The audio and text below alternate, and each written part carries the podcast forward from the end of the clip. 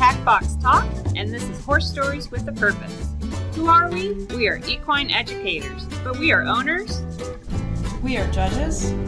We are competitors. We are coaches. We are volunteers. We are moms. We are horse owners just like you, and we want to share our horse stories with a purpose. Welcome to Extension Horse's Tack Box Talk series, Horse Stories with a Purpose. I'm your host, Dr. Chris Heine with Oklahoma State University, and our special guest today is Dr. Angela Pelzel-McCluskey, who is a veterinarian with the USDA APHIS, and so that is the Animal Plant Health Inspection Service branch of USDA. And so Dr. Pelzel-McCluskey is an equine epidemiologist, essentially. Is that correct? That's correct, Chris. So, well, welcome to the program. I'm excited to have you with us, but we're actually going to be talking about a recent disease outbreak that is affecting horse owners and other animals as well, but that is vesicular stomatitis. So could you at least give us a little bit of layout about what states are affected and what's going on? Sure, Chris. So we have incursions into the United States of vesicular stomatitis every few years, and the disease comes up from Mexico, and it's spread by biting fly populations. And so it typically starts south in the southwestern U.S., and it moves upward, usually into the Rocky Mountain states, but this year we actually had spread into some Midwestern states. So right now, our hottest spot, I would say, is Kansas, Oklahoma, and Missouri. The junction of those three states right now seems to be a hot spot for our vesicular stomatitis outbreak. So it's more than just me here in Oklahoma that need to be worrying about it. It's actually in quite a few states this year. That's correct. Actually, so far in 2020, we've had a total of 7 states involved. While Kansas, Missouri, and Oklahoma are most affected right now, the outbreak did start in Texas, New Mexico, and Arizona and spread northward. So we have had problems in those states as well earlier on in the season, and they've since gone cold with the virus. So is there any reason or certain conditions for 2020 other than it's 2020, and why not add another virus on?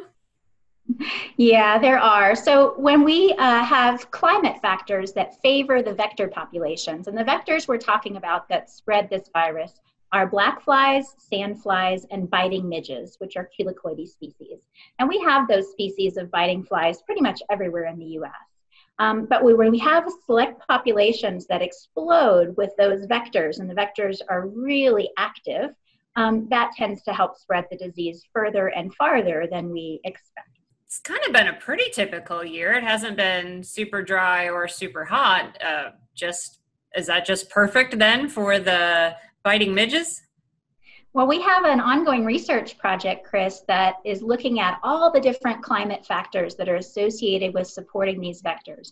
And we have over 740 different variables that actually, in the climate, that actually affect whether or not these vectors explode or don't explode, and whether or not they're capable of spreading the virus. So it's very intricate and it's very complicated, all these different factors. You and I would talk about climate in the form of humidity and heat and rainfall and that sort of thing, but these climatologists talk in these hundreds of other variables that, quite honestly, I don't have a good scope for, but they have a lot of effect on the vectors. And so we have many, many different variables that are causing this to happen in certain parts of the country. Okay, so we're not going to figure it out or go through 756 of them today. But that's why we do have some podcasts on insect control. So I definitely encourage listeners to check those out. We actually did one with a veterinary entomologist the other day. So we have some good information for listeners on insect control. But let's talk about vesicular stomatitis. So it's a reportable disease, and one that we have a fairly high level of concern about. So I guess maybe just give us a breakdown for those that aren't familiar with vesicular stomatitis, what the disease is and maybe why it's a reportable disease. Sure. So like I said, this is caused by a virus and spread by those biting flies. And the virus causes vesicular lesions. And vesicular lesions are just blisters that form in certain areas of the horse or the cow. And quite honestly, these lesions just look like sort of blown up blisters, and they expand across the muzzle, across the lips. Sometimes they get to the tongue, and you can get sloughing tongues. They also form on the sheath or udder of the animal and the coronary band, which can cause some lameness in some of the animals. We also occasionally see ear lesions. So depending on where the vector is biting and transmitting the virus, if the vector likes to feed in that animal's ears, we also see ear lesions. And they end up in these crusting, oozing sort of lesions after those vesicles rupture. And that's what most people see, is this crusty, oozing lesion in any of those locations. And that's when you're expected to go ahead and call your veterinarian, work with them to report it, and let's test and make sure that that is either is or isn't vesicular. So for the average horse owner, is it going to be readily apparent? Because just plain old gnat irritation can get their ears kind of crusty. Is it going to look significantly different from what you normally see with the crusting on the ears? Yeah, it's usually pretty severe, Chris. And in fact, what most people notice first are the muzzle or oral or tongue lesions, because the horse will probably stop eating and be very uncomfortable eating and drinking. And sometimes they do a lot of drooling, especially from the sloughing tongue lesions. It's quite painful. So a lot of people may first just see that the horse isn't eating properly or is drooling. And then they start to notice the lesions in other locations in the herd. So if you see any of those signs, again, as it's a reportable disease, we really want to contact your veterinarian immediately.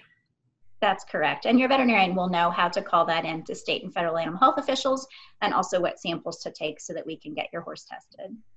Okay. So vesicular stomatitis is primarily found with horses, but it can be in other species. So what other species do we see it show up in? Yeah, so far we have 9 affected cattle premises this year where the horses are not affected, but the cows are. So I would say horses is the primary species that usually get the disease, followed by cattle. It also happens in swine. And we've also seen lesions in the past in sheep and goats and camelids. Camelids being llamas and alpacas are also susceptible. Do we ever see it in our donkeys as well? We do. I have donkey cases and mule cases, so it does not discriminate among the equid species. Now, it's not super common, but it can be transmitted to people as well. So how is a human going to pick it up? Is it through the insects, or is it through handling the animals? It's through handling the infected animals, and it's not as uncommon as you would think. I think the textbooks say that it's rare, but I will tell you that I did get this disease from a horse in 2004 when he blew it right in my face. So I don't recommend it. It's a flu-like illness, but it was really horrible, and I think in the time of COVID-19, it could easily get misinterpreted. It usually is characterized by a high fever in people, severe fatigue, and body aches. So personally, I had 104 fever for 3 days, and I was flat out and unable to lift my arms without pain. So usually it's self-limiting. Within 3 to 5 days in the humans, it goes away. But you want to be really careful that horses with lesions, you are staying out from in front of their face, because they are, with the oral lesions, slobbering and spitting and snorting quite a bit because they're uncomfortable. And you want to wash your hands or wear gloves or both, because we don't want this to get on you, on your face or your hands. And certainly that virus does live on some surfaces for a short period of time. So just be careful if you're handling lesioned animals. Wow. So all of that advice we give people about COVID kind of use with the horses, but the extra, please don't stand and let them get on you, but really, really good hygiene. Yep. Stay out from in front of the face. That was my mistake. I was trying to sample a lesion and in the mouth, and I got it snorted all over me. It was a bad deal. So is there any concern for our veterinary population? Yeah. You know, I'm just thinking there's so much going on right now, and they're going to be needing to go out and test for this, that they're at a higher risk. They are. So we instruct all of our veterinarians, they need to wear gloves and they need to change their clothes, wash their hands, change their shoes, all of that, and be very careful as they're moving from premises to premises in an outbreak region. And they get very good at it. And most of the time they're protected just with the most basic personal protective equipment that they employ to handle those animals. But we do try to get that message across. It is dangerous to veterinarians that are handling lesioned animals, and also to owners that are handling lesioned animals when the veterinarian departs. Yeah, and I just know, you know, for me, instinctively, if I see something's wrong with my animal, if, you know, if they're looking a little off feed, I go through my whole physical exam with them, as that's what I always train people to do, right? And so that means I am checking mucous membranes and I'm doing all of those normal practices. So is that still advised? Or, you know, if I see something else that would kind of clue me in? Sure. Yeah, it is still advised that you do your physical exam like you would, but just be sure to wear some gloves and take a little precaution. Keep your face out from in front of the horse, especially if it's slobbering or you see some oral lesions. And just slow down a little bit, take your time, but wear your gloves. And when you're done handling that animal and you go in to call your veterinarian, go ahead and wash your hands before you make that call. That's really, really good advice. So for horse owners, how severe, and certainly if there's any cattle owners listening to, or all of our other species that are affected, how severe of a disease is this for the animal? How long is it going to take them to recover? Any long-term effects? So fortunately, the disease is usually self-limiting in most horses, which is great. It means they're going to heal on their own, and it's usually not very impactful, except when we are dealing with maybe older horses or horses with underlying medical conditions. With the oral lesions specifically and the sloughing tongue, those may take a couple of weeks to heal. And if the horse is uncomfortable eating, you might have to make the horse a bran mash or something that they can eat more comfortably so that we get the nutrition into them. We also want to make sure that they're drinking properly. So some older horses, especially with oral lesions, may be uncomfortable enough that they don't drink, and we may need to give some IV fluids in those situations. But most horses heal on their own with no long-term effects. The lesions heal quite well. The coronary band lesions I've seen cause some lines to form on the hoof as the hoof is growing out, but so far we've not seen any long-term lameness issues associated with that physical marking as the hoof grows out. So I think that's all really good. Okay. So if the horses primarily recover, other than maybe, you know, these immunocompromised older horses, or, you know, maybe just not as robust health systems, what makes vesicular stomatitis a reportable disease amongst all of the diseases that animals can get? Yeah, it's a great question, Chris. So this is mainly a disease of trade ramifications internationally. It's not really a disease that we're so fearful is going to really harm the animals. The reason why it's a trade-associated disease is because these lesions, when they appear in cattle or species other than horses, can look just like foot and mouth disease. And you can't tell the difference visually, so we have to take samples to rule out foot and mouth disease in cattle and other ruminants and swine. Horses, of course, do not get foot and mouth disease. So that's a dead giveaway that these vesicular lesions in horses cannot possibly be FMD, which is good. However, our trade partners are very critical of us making sure that we investigate every case of vesicular disease to make sure we do not have a foot and mouth disease problem going on, and to report cases of vesicular stomatitis outbreaks when it's happening so that they can limit trade to their countries, especially Canada. Canada is not typically a country that gets vesicular stomatitis, and they certainly don't want it. So we want to be very careful and restrict movement of horses, cattle, and other hoof stock to Canada during an outbreak. And that's why it's reportable, so that we can manage those quarantines and make sure we don't spread the disease to other countries. Okay, so for horse owners, I think this is important to reemphasize this because a lot of times when people hear, okay, now I have to have all these extra health certificates, which we're going to talk about in a little bit, they think about it's more of a hassle, and I'm not involved with trade, right? If I'm going to take my horse to a horse show, what does that have to do with trade in the economy? But it really does. Correct. In fact, the interstate movement of horses in the U.S., as we know, is widespread and really heavy trade, right? We move horses interstate constantly all the time. And we don't want to spread this disease to states that are historically unaffected with vesicular stomatitis. We want to keep the virus and hold the virus where it likes to be until it dies out. We don't want to spread it across the country. Many years ago, we've had this disease in the U.S. That we've known of since the Civil War times. And we didn't start controlling the movement of livestock relative to the disease until about the 1970s. And as a result, the disease was everywhere in the US, year after year after year, because we were allowing lesioned animals to move, and the animals were spreading it to other animals in these other states. So we want to avoid that situation, and that's why each state that you go to, your destination state when you move during a vesicular stomatitis outbreak, is going to have some specific requirements, maybe a shortened health certificate, certainly a veterinary inspection to make sure your horse doesn't have lesions before it comes.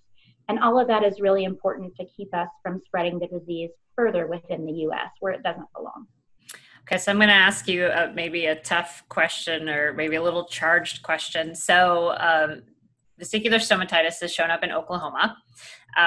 Oklahoma is a large horse show state. That is a big part of our local economies, especially in Tulsa and Oklahoma City, because we have big show facilities. A lot of the major horse shows take place here in Oklahoma.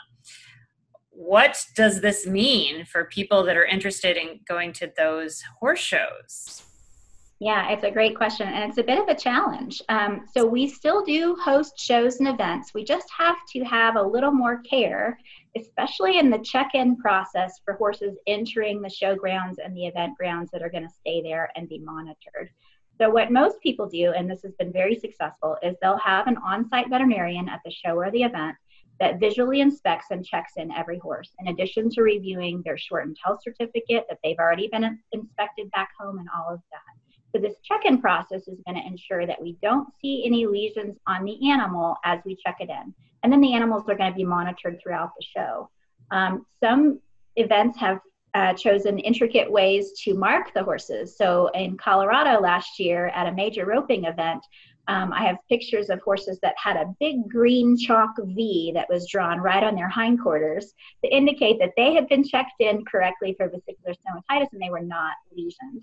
And that actually helped to immediately identify, as you look around the showgrounds, who's been inspected and who might have tried to sneak in the back, and should be reported for that action. So this works pretty well. You know, our transmission at the showgrounds, we expect to be only by fly vectors, so everybody needs to be really careful and use their fly mitigation. You also need to protect your own horses from other horses there at the event, so use your biosecurity. You want to keep your group of horses together. You want to use all your own buckets and equipment. You don't want to share anything with other horse owners that are there. And again, this check-in process to make sure that the lesioned horses are not coming in is really important, because the virus is in those lesions as well, and direct contact between horses that are lesioned and unlesioned can spread the disease. Yeah, and I'll reference our listeners. We have several pretty good biosecurity webinars available on our YouTube channel, which I'll put in the show notes for folks to check out. So the biosecurity is pretty important. So when you're talking about Colorado and the rope horses, I was just thinking, I don't think there's going to be big chalk lines on all the showmanship horses at the shows. I think the exhibitors are going to frown on that. That may be true. They may have to get more creative. Even a colored tag that you hang on your bridle for the event or whatever. You know, people get creative, but there are ways that you can show everyone on a quick visual glance the horse has been checked in as clean and that you're safe. So we definitely want horse owners to know if you're traveling or showing within these effective states now, rather than even just counties. So, and we'll talk about that a bit, that they may have to be a bit more patient with the check-in process. And again, there's some real reasons for this. We're not trying to just slow everybody down, but this has rather significant effects on our agriculture economy. Correct. So you talked about, you know, health certificates and veterinary inspection. So normally we typically have a health certificate that allows travel, typically usually like 30 days or so within travel. But now that window has been shortened down quite a bit. So maybe talk a little bit about what that procedure looks like. Sure. So this is where it gets really confusing, Chris, because each state has its own requirements, right? So that makes a lot of confusion. What most states do is they will say that they need a shortened health certificate for you to enter that particular state. And by shortened, it'll be somewhere between 3 to 7 days that you get your veterinary inspection and that your veterinarian signs that CVI, that certificate of veterinary inspection, your health papers. It's got to be within that time window before you enter that new state. So instead of having 30 days to get there, once your vet signs your health certificate, you have a much shorter period of time to get your vet out, to get your animal examined, and to use that certificate appropriately. So that is a bit of stress. You have to plan ahead, and you have to communicate with your destination state and find out what are their specific requirements. Your veterinarian will do the same, but it doesn't hurt for you both to be on the same page about what those requirements are, and also how you get back, because your home state may have new requirements that you need to meet coming from another state. So you have to be really diligent, and you have to investigate that and plan ahead. So our big horse shows, and again, we have a lot of these big major events here in Oklahoma where the horses are there for weeks. They have to be inspected to go home. Is that correct? They may, yes. That's why you have to plan ahead and make sure you know what will it take to get you home. Our Canadian participants in many of these shows have a lot of trouble because they may not be allowed to go back to Canada, or they may have to get tested for vesicular stomatitis before they can go back. So all of this is really intricate and it's very complicated, but if you do your homework, you can actually do everything correctly. Okay, so let's say I'm an owner and I'm in Indiana and I am hauling in for the youth world that starts in a few days here in Oklahoma City. How do I know where to find this information? I mean, give us what somebody does to figure out the rules. Yep. So two things. First of all, you have to communicate with your local veterinarian as soon as possible when you know you're going to travel, so that you can plan out your appointment to get your certificate of veterinary inspection and any other testing or requirements that need to be met. Where you find the information for your destination state is on the state veterinarian's website for your destination state. So this is the state animal health official in your destination state. And they all have websites, and on their website, they will have two things. Most of them will post what their current requirements are relative to vesicular stomatitis right on their website. And if they don't, they all will have a contact phone number or email for you to call and or email and contact them directly and find out what are the specific requirements to enter right now. So for an owner that's thinking about this, I know when we have like outbreaks of EHV-1, we have a lot of shows canceled and things like that. And because this is not really a deadly disease, it's certainly uncomfortable for the horses. We don't see closing of venues or things like that, but is there anything an owner should be considering with traveling to an affected state? Should that come into the thought process, or because it's still relatively mild amongst equine diseases, just do your best, do good biosecurity and go forward? Well, I think every horse owner in the face of a VSV outbreak in the U.S. should be very careful, and they need to make some timely decisions about whether or not they're going to go to a show, especially in a county that currently is having an outbreak. And we post on the USDA APHIS website at least once a week, and sometimes more frequently. We post a situation report for vesicular stomatitis where you can see all of the affected counties and when they broke and how many cases they've had, so that you can make some timely decisions on whether or not you want to take your horse into that outbreak zone. If you choose to go, your vector mitigation to keep the flies off your horse is extremely important. And this is very difficult. You know, keeping flies off horses, we've all been challenged by it, even in a non-vesicular stomatitis outbreak year. Keeping flies off of horses is really hard, and there's never just one thing you do that will do it. You have to have a lot of different mitigations in place to protect your horse from flies. And that's where it becomes challenging. So if you can't do that, or if you're concerned that you won't be able to do that level of vector mitigation to protect your horse, you probably ought to rethink whether or not you should be traveling to an outbreak zone right at that time. But to keep in mind, again, the primary vectors, and I want to go back over those just a little bit. So you talked about the biting midges, the black flies, which I don't think most horse owners are as familiar with. And there was a third insect that was a primary vector? Yeah, sand flies are another vector, which are only seen in certain areas of the country. But where we have sandy regions or, burrows of rodents, the sand flies will breed there too. So mostly black flies and the biting midges are the main species that most horse owners have probably seen on their horse.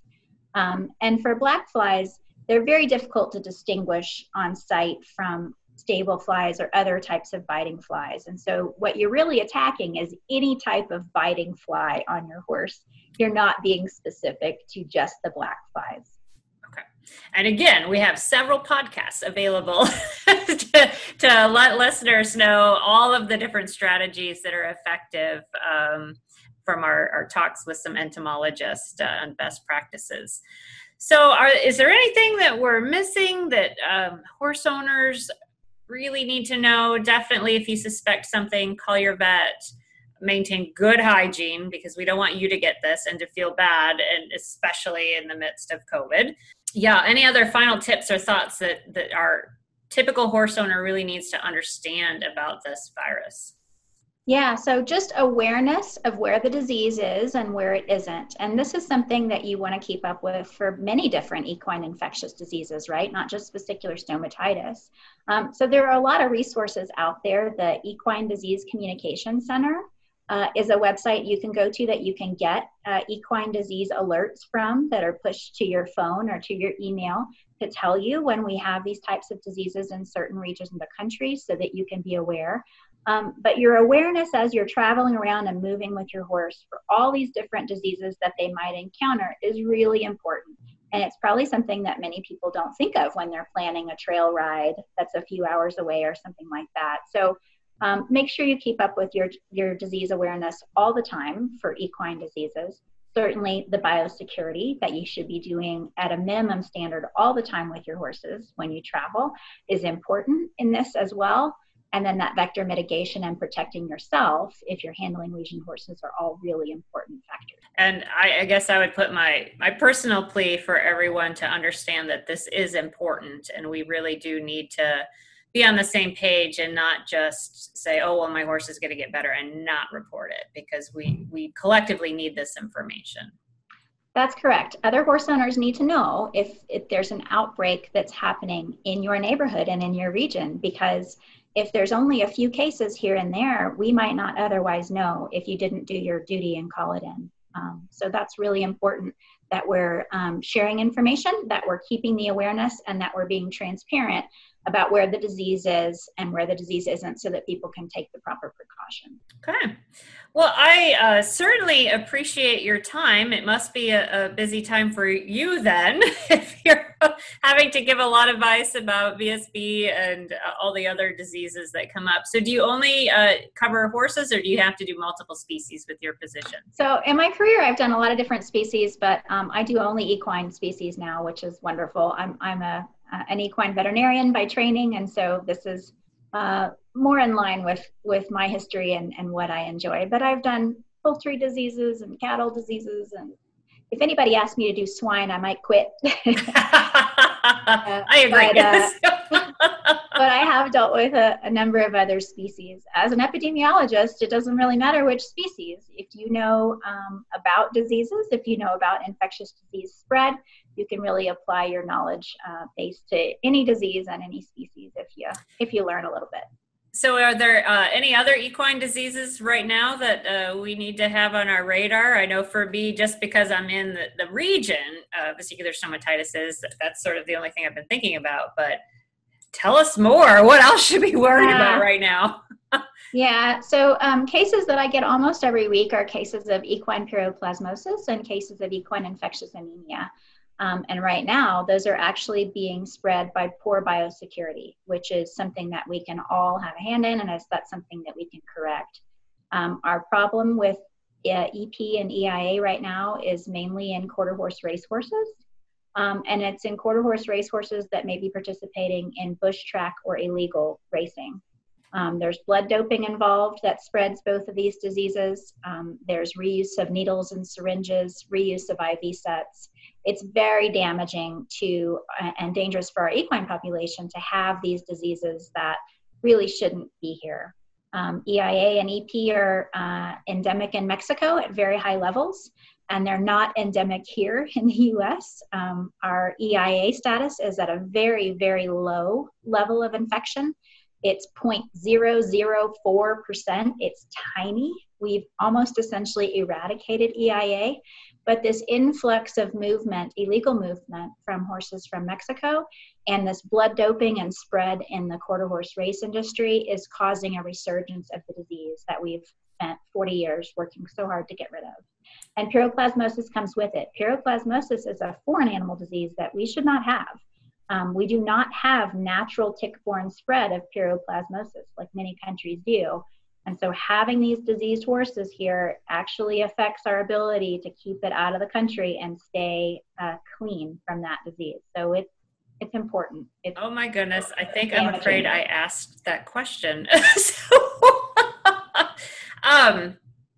So I think I want to go back, and now that I have you here, we might chat with that a little bit, because when you were talking about biosecurity and EIA, I was like, what the heck? It's not biosecurity, but it wouldn't honestly even enter my mind to reuse a needle on a horse. Like, that's just been drilled into me since forever, that clean needle every time. We don't share. We certainly wouldn't share IV sets. So is this a whole new world that I was not even aware of, that this is common practice? This is happening. And unfortunately, you know, we've spent the last 5 or 8 years or so trying to reach out to these types of folks in this industry to make it clear that they have to use a clean needle and a clean syringe every time. And unfortunately, they still haven't got past the reuse of that one rubber IV set that they use on all the horses. And so when we get in the tack room and an infected premises with either EIA or Pyro or both, sometimes it's dual infected horses, which is really catastrophic. We'll walk into the tack room, they'll have a brand new box of needles, a brand new box of syringes. They've got the first message, and they have this one rubber IV set, and we hold it up and we say, is this your only one? And their face just falls, and they said, oh, is that a problem? It is, because every time you use that set, you get blowback of the blood into the tubing, and unless you're sterilizing that tubing, which most people at home cannot do, you're transmitting to every other horse after that.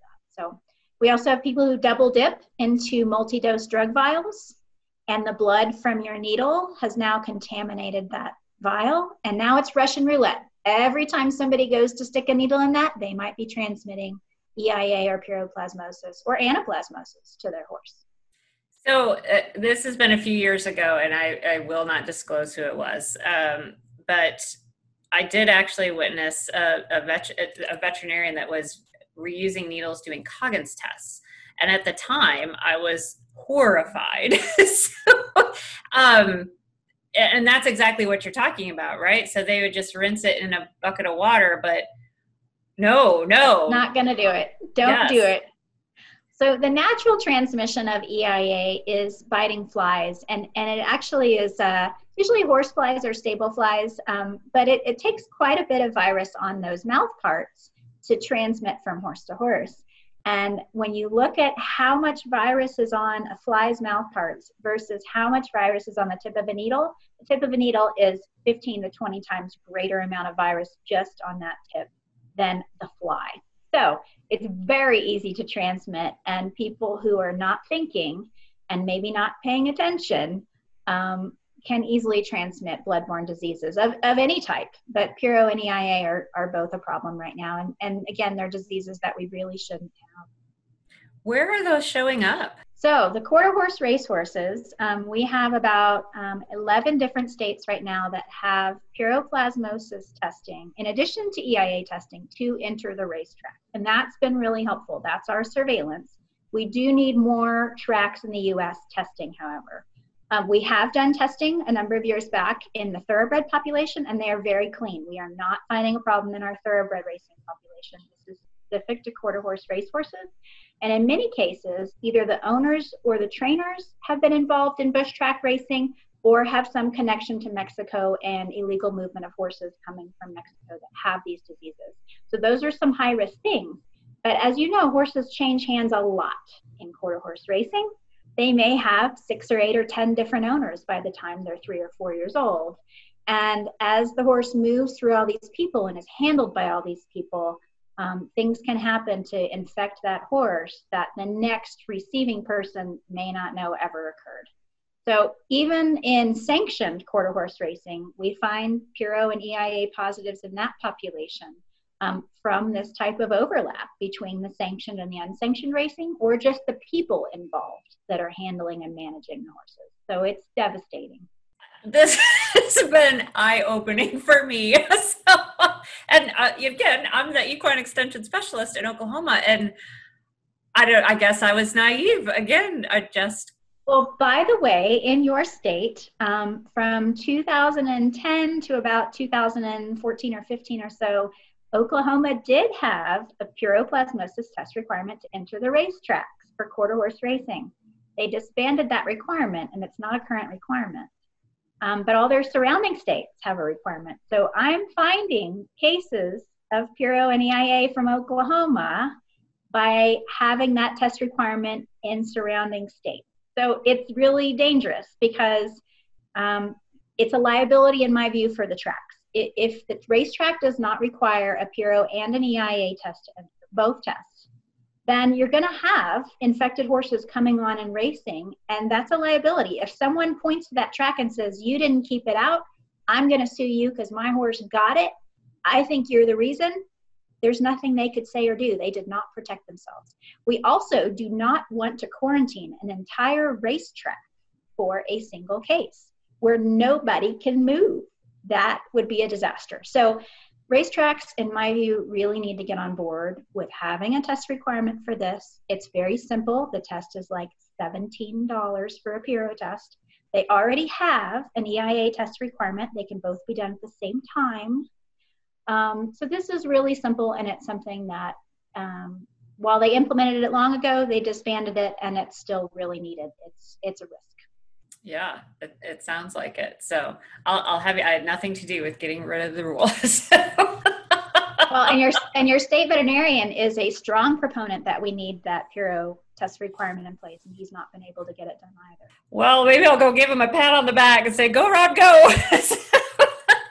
Tried really hard. I think it's the Horsemen's Association who thinks it's not necessary, but I'll prove to them it's necessary. Every time I find a Pyro positive, if it was racing in Oklahoma at the time I knew it was infected, I'm going to be sending those traces to Oklahoma every time to say, look, this one was infected and it was running right here at Remington. Here you go. Oh, wow. Yeah. This has been a really good conversation for me. So, but certainly I will, do my part and continue to press the message of hygiene and clean needles and not going into multi-use bottles or, yeah, multi-series bottles. So that's some simple things people can do to limit that spread.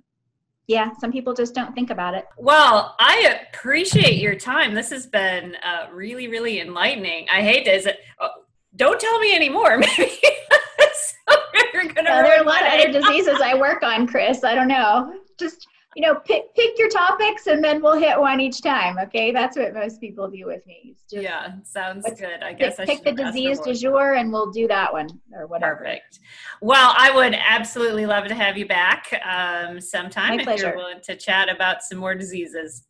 Anytime. Infectious diseases are really important to get out to our horse owners, and they're probably a little bit underrepresented in the horse health issues that they hear about all the time. So. Okay. Well, we'll do that. And we'll put the links to the updates on VSV and the EDCC on the website, as well as reference some of our biosecurity webinars that are out there and our insect podcast as well, to make sure our horse owners are informed and really able to limit disease. Yep. And you want to have them probably go to the on the USDA website to the actual SITREP that I produce each week, because I'm reporting both suspect and confirmed cases. And EDCC has some very specific requirements that they're only reporting laboratory confirmed cases. So, as we go forward, we're going to be not testing a lot of horses that are in a positive county. We're just going to be calling them a suspect because they have lesions and we assume that they're infected. They probably are, but we may not be spending all the time and money in testing them anymore. And it sort of changes the scope, right? So EDCC last year reported that I had like 480 cases of vesicular stomatitis. I had 1,144. So it misrepresents the picture just a little bit, but I understand what they're doing. They want to make sure that it's laboratory confirmed before they report it. So going to the original source of the SITREP is probably what will help people get the scope of what's actually going on. Perfect. Well, if you send me that link, I'll get that embedded again and make it super simple for people to find that, and that knowledge is power. So stay up to date. Well, again, really appreciate your time. So again, everyone, this has been Dr. Angela Pelzel-McCluskey with the USDA and APHIS and our equine epidemiologist. But that has been our TAC Box Talk for Stories with a Purpose. Thanks. Thanks, Chris.